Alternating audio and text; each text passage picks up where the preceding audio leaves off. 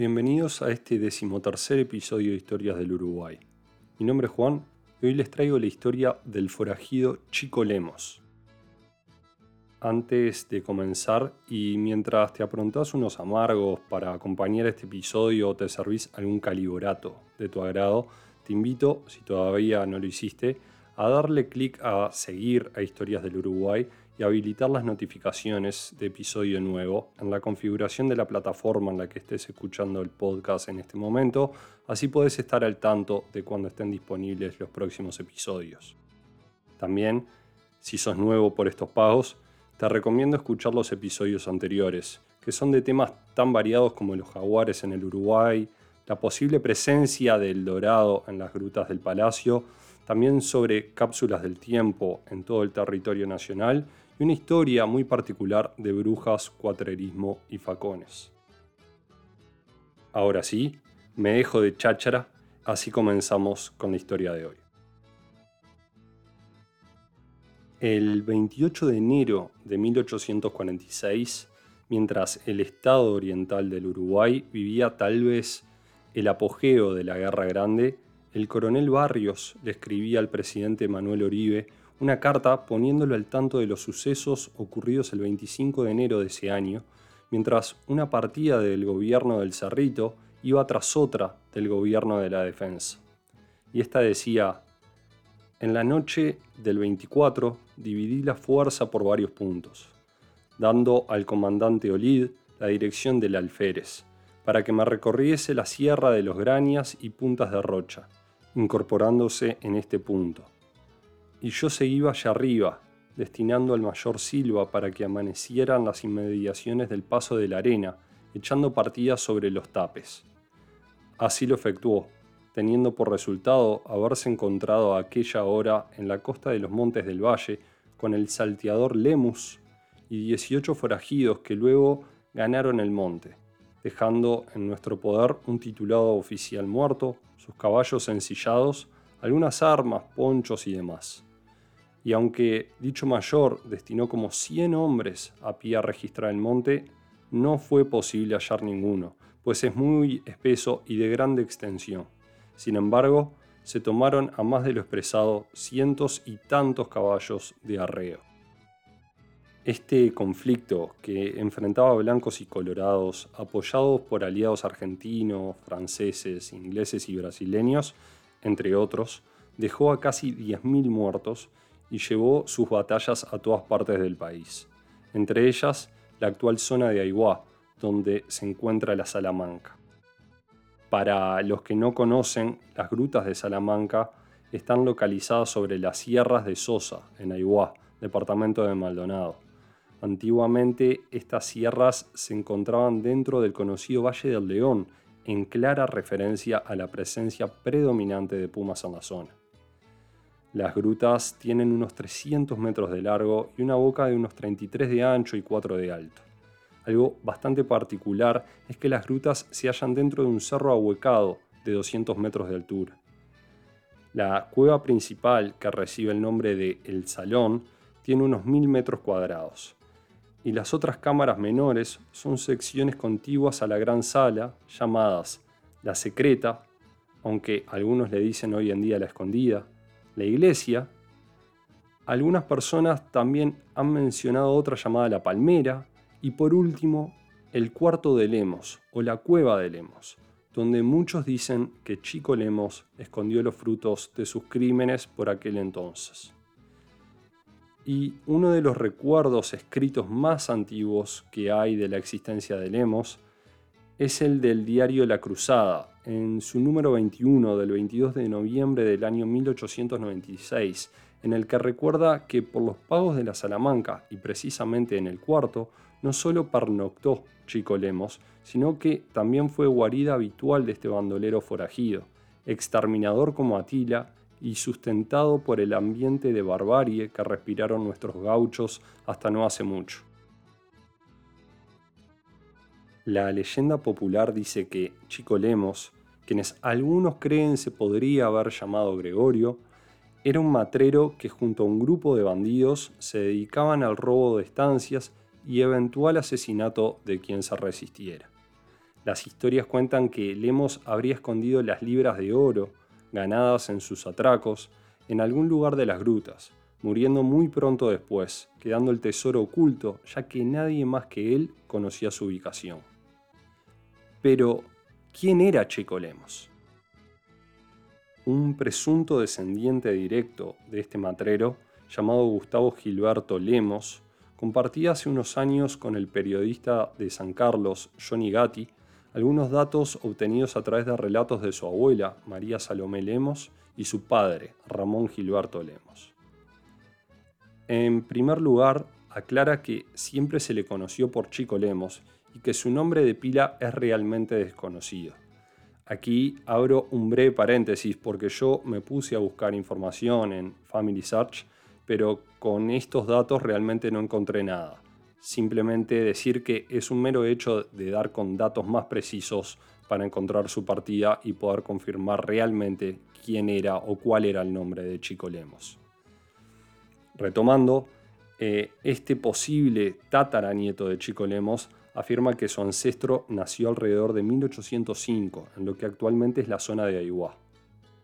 Este famoso forajido de mitad del siglo XIX, en su adolescencia habría luchado por los colorados contra los blancos y sus aliados, pero por cuestiones del destino, allá por 1820, derrotado en batalla y perseguido por los brasileños, se vio escapando y ocultándose frecuentemente de sus rivales nacionales y extranjeros. Importante destacar que por aquellos tiempos el destino de un combatiente enemigo capturado era el fusilamiento. Y este estilo de vida errante lo llevó a integrarse finalmente a una banda de hombres de mala vida que sobrevivían del contrabando y cuatrerismo en la zona del este de la banda oriental. Los años y la experiencia hicieron que Lemos pasara de ser un adolescente desertor a convertirse en el líder y cabecilla de un grupo de astutos hombres que cometían cualquier tipo de atropellos contra estancieros y viajeros en diligencias. La cuestión es que se cree que a los años de haber terminado la Guerra Grande, la banda de Lemos se fue reduciendo lentamente hasta quedar integrada por tan solo tres o cuatro secuaces. Y fue allí, en esa última etapa de su vida, a finales del 1850, en que Chico Lemos habría tomado a la gruta de Salamanca como guarida definitiva. Por ese entonces, Lemos organizó un gran baile para todos los vecinos en la gruta, donde cabían un centenar de caballos y sobraba espacio, incluso como para armar ruedas de pericón y ponerse alrededor del contrapunto de los payadores. Incluso al día de hoy, algunas personas de la zona de Aiguá recuerdan historias de sus abuelos, oídas también de boca de sus propios mayores, que contaban que dentro de las grutas se armaban bailes para todas las estancias de la zona, lo cual parece ser algo que se repite en todas las grutas del país, como lo que contaba en mi segundo episodio en las grutas del palacio. En cuanto al gran baile de Lemos, se dice que éste preparó una digna fiesta, con suficiente carne asada, e invitó a cuanto estanciero y puestero había a 10 leguas a la redonda. También contrató a un grupo de guitarristas y armó una fiesta como jamás se había visto en el pago. Todos los invitados quedaron encantados con la atención del anfitrión se comió, bebió, cantó y bailó a gusto. No faltó absolutamente nada. Una luna creciente iluminaba en lo alto, los fogones ardían rodeados de alegres comensales y la música sonaba sin descanso. En el umbral de la cueva se veían sonrisas amplias, de oreja a oreja. Sonaban palmadas en las espaldas y se hacían efímeras promesas de amistad. El vino, que era abundante y cabezón, ablandaba las antiguas rencillas y lenguas severas, mientras aflojaba a la vez las piernas y los corazones de los concurrentes. Alrededor de medianoche y en lo mejor de la fiesta, dos integrantes de la banda de Lemos montaron sus veloces fletes, sin que nadie lo advirtiera, y salieron como dos bolios. A las tres leguas cambiaron caballos y a las seis lo volvieron a repetir. Desde la mañana estaban los animales de refresco escondidos entre unos pajonales. Cuando llegaron a su destino, una estancia ubicada a unas 10 leguas de la gruta, se fueron como videntes hacia una lata de dulce llena de libras. Parece que tuvieron que disparar algunos tiros disuatorios y que al otro día hubo velorio por partida doble en la estancia, pero de eso nadie está muy seguro. La cosa es que a las 4 de la mañana los salteadores estaban de nuevo en la fiesta como si nada hubiese pasado. Estos también fueron los primeros en despedir a los invitados y en piropear a las mozas, pidiendo el pronto regreso de todos los presentes y junto a ellos el resto de la banda de Lemos se deshacían atenciones para con los felices, locuaces y rendidos vecinos que iban a dormir como benditos después del beberaje y los galopes al compás del instrumento. Esta era sin duda la coartada perfecta. Al día siguiente, el pago entero se encontraba conmovido con el suceso, pero nadie, ni siquiera remotamente, pensó en un principio en Lemos y los suyos. Sin embargo, al poco tiempo de este primer baile, hubo otra gran fiesta en la gruta, y meses después otra más. Por pura casualidad, en las mismas fechas también se produjeron dos nuevos robos con fogonazos y heridos. Y se cree que Lemos, sintiéndose el más astuto del pago, se cebó un poco con esto de los bailes, la algarabía y excitación que provocaban la gente, y los suculentos dividendos de las escapadas de asalto que hacían sus muchachos.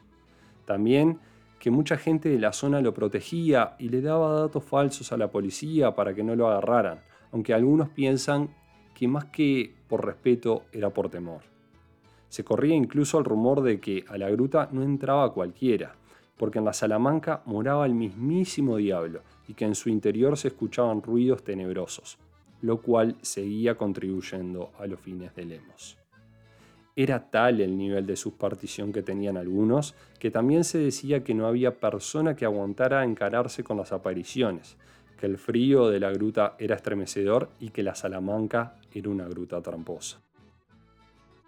Todos estos rumores en el pago le hicieron ganar tiempo a Lemos, pero llegó entonces un día, un poco a la fuerza, en que el forajido, que ya sentía olor a pólvora en la nuca, decidió tomar ciertas precauciones. Por la noche, amartilló su pistola y encañonando a sus hombres les dijo con voz profunda y mirada penetrante, al que me siga, lo hago mazamorra. Y cargando cuatro cartucheras llenas de libras de oro, se perdió en la oscuridad de la gruta. Su ausencia no duró más de diez minutos y cuando regresó traía las manos y la camisa sucias de barro rojizo.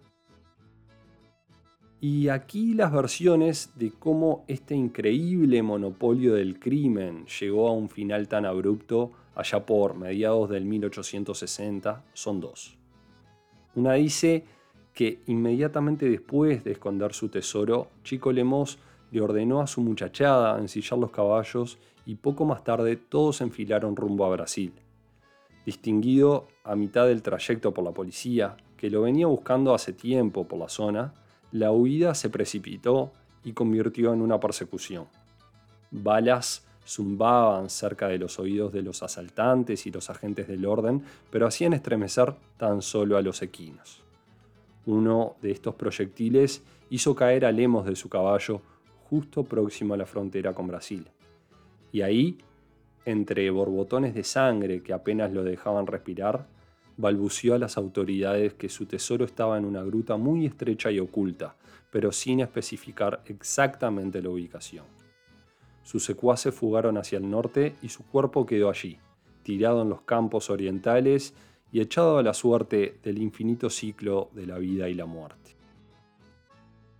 La otra versión cuenta que la policía, luego de muchas partidas infructíferas, logró rodear la entrada de la gruta con media docena de hombres armados. Las fuerzas del orden le dieron la voz de entregarse a Lemos, afirmando tenerlo absolutamente rodeado. Sin embargo, el forajido, ganándose aún más este apelativo, logró escaparse por otra de las angostas cuevas adyacentes al salón. Uno de los policías, alertado por un movimiento extraño entre las malezas, dejó su posición para investigar. Allí, cara a cara se vio con el malhechor, y este rápido para los mandados y sin titubear, gatilló su revólver y mató al portador de la ley, huyendo finalmente en su caballo. De esta forma, emprendió su ida hacia Brasil, ocultándose de día en los montes de la zona este del país, que también conocía de su época de contrabandista, y cabalgando por la noche. Luego de algunos días de persecución, las fuerzas del orden pudieron ubicarlo en un espeso monte de la costa del río Yaguarón. Nuevamente le dieron la voz de alto, para que se entregara y pudiese ser finalmente juzgado, pero Chico Lemos no tenía planeado rendirse para ser fusilado, y mucho menos estando tan cerca del territorio del aún imperio de Brasil. Algunos cuentan que con una convicción por vivir libre como pocos, Lemos se tiró a las aguas del río, cubierto por una lluvia de balas, intentando alcanzar a nado la otra orilla y poner distancia de sus perseguidores. Pero una de las decenas de balas que aturdían el ambiente campestre de la zona logró alcanzarlo en la cabeza, mientras se hallaba a mitad del cruce. Los restos del forajido fueron arrastrados por la corriente del río y con ellos también el secreto de la ubicación del tesoro de la Salamanca. Durante más de 150 años se han pintado muchas versiones de Chico Lemos. Una de ellas es la del año 1974, en la que se indicaba en la democracia que cuentan los más viejos habitantes del valle que en épocas lejanas, cuando ambulaban por nuestros campos pandillas de bandoleros que se dedicaban al asesinato y el saqueo de las familias campesinas, existió un tristemente célebre apellidado Lemos, quien después de robar y asesinar a un rico estanciero brasileño, tuvo un encuentro con la policía que lo perseguía, posiblemente con los aguerridos blandengues de Artigas. De este encuentro, el temible bandido salió gravemente herido y en su ida se refugió con sus secuaces en la referida gruta, hasta que se curó de la herida recibida. Habiendo llevado allí el producto de su robo, lo ocultó sin que sus compañeros tuvieran conocimiento del sitio donde efectuó el escondite del tesoro. Tiempo después, pagó con la muerte sus fechorías llevándose a la tumba el secreto de su tesoro escondido. También el renombrado antropólogo y escritor uruguayo Daniel Vidart en el diario El Día de 1952, contaba que Chico Lemos traía tras sí, atado a los tientos de su vida, un turbo memorial de latrocinios y asesinatos, un bilingüe libro negro escrito la mitad en tierra oriental y la otra en tierra brasileña. Lemos decía que a sus muchachos les gustaba la vida montés, lejos de las estancias, lejos de las poblaciones. Estos eran trabajadores que tropeaban, que eran contratados para las esquilas y hacían otras changas más. Pero eso sí, ni hablarles de capataces o de patrones fijos, porque su divisa, al igual que la de él, era el aire libre y la carne gorda. Es interesante descubrir que en épocas de Lemos, además de la constante presencia de murciélagos en la cueva, como ahora, y la eventual visita de pumas, se cree pudo haber vivido u ocultado allí algún nativo indígena que logró sobrevivir al exterminio e integración forzosa de los criollos y primeros uruguayos. También, por aquellos tiempos, en la boca de la gruta se sabe crecían blanquillos, un arbusto llamado tabaco bagual, la hierba del pajarito, el aromático mirto de guayabas rojizas, una variedad de trepadoras y enredaderas silvestres y también la maligna aruera. Esta cueva, que utilizaron indígenas, criollos y uruguayos, resguardo de buenos y salteadores, fue posiblemente modificada en algunas de sus cámaras por sus moradores temporales. Una de ellas incluso descubierta durante noviembre del año 1952. Para llegar a esta, desde el salón, se emplea el mismo tiempo que el atribuido a Lemos por la leyenda. También la sustancia que cubre su piso es guano de color rojizo y es tan estrecha y oculta que solo el azar lleva a su secreta embocadura. La boca de la cueva tiene tan solo medio metro de altura y ésta se ramifica en distintos túneles que llevan a pequeñas galerías de poco más de 5 metros y tiene un total de unos 50 metros de profundidad. Aquí podría aún estar el suculento tesoro de Lemos, si es que ninguno de sus últimos secuaces, o incluso algún hijo o hermano, volvió a la gruta poco después de que éste falleciera y lograra finalmente descubrir. Por si algún curioso aún piensa que puede estar allí, tenga presente que en la gruta vive una numerosa colonia de murciélagos, la más grande de Uruguay. Y de estos animalitos hay una anécdota maravillosa de Vidart cuando intentó encontrar el tesoro de Lemos allá por los años 50. Daniel se dirigió con unos amigos y un guía local hacia esta pequeña galería. El grupo tuvo que entrar en turnos. Primero fue él, con el guía y su hijo, pero inmediatamente después, y sin pedir permiso, lo siguieron los perros de compañía. Eran dos Fox Terrier y un Barbilla. Vidart dice que ni bien entraron los perros, desataron una descomunal batalla contra los murciélagos. Y más que una batalla, era una carnicería. Las mandíbulas de los perros crujían sin cesar, los murciélagos chillaban y volaban desesperados, heridos, golpeando a Vidart y sus guías con las alas quebradas y sangrantes. Los perros, entusiasmados, se subían sobre los omóplatos de Daniel y los guías, saltando sobre sus riñones y afirmándose sobre la columna vertebral para dar mordiscones violentos sobre los devoradores de mosquitos.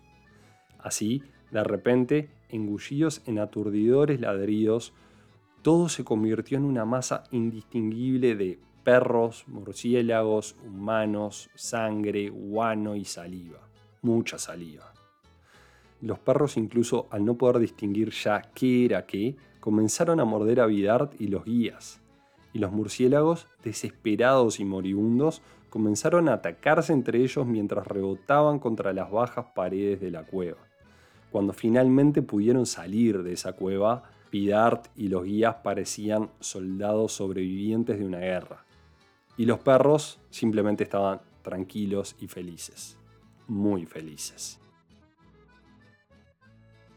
Para finalizar esta historia, tal vez podamos acordar que Chico Lemos en realidad fue tan solo un gaucho, como tantos de su época, que nunca tuvo un medio de vida estable. Se dedicó al trabajo de campo, luchó por su partido durante los años de extrema tensión de la Guerra Grande y luego, perseguido por las fuerzas policiales, se dedicó a ganarse la vida con el contrabando, a vigiato y siguió su progreso criminal hasta hallarse asaltando estancias y dirigencias, apagando tal vez algunas vidas en sus lances, lo cual no era raro para alguien de su estilo de vida a mediados del siglo XIX en la campaña oriental. A falta de banco para salteadores en aquella época, Lemos se internaba en las sierras de Sosa, cobijado por el monte criollo y las guaridas de los arros, para ocultar allí sus regalías.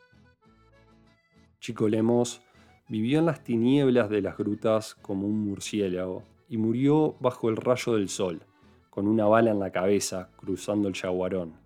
Y fue este último gatillazo el que desvaneció para siempre su secreto.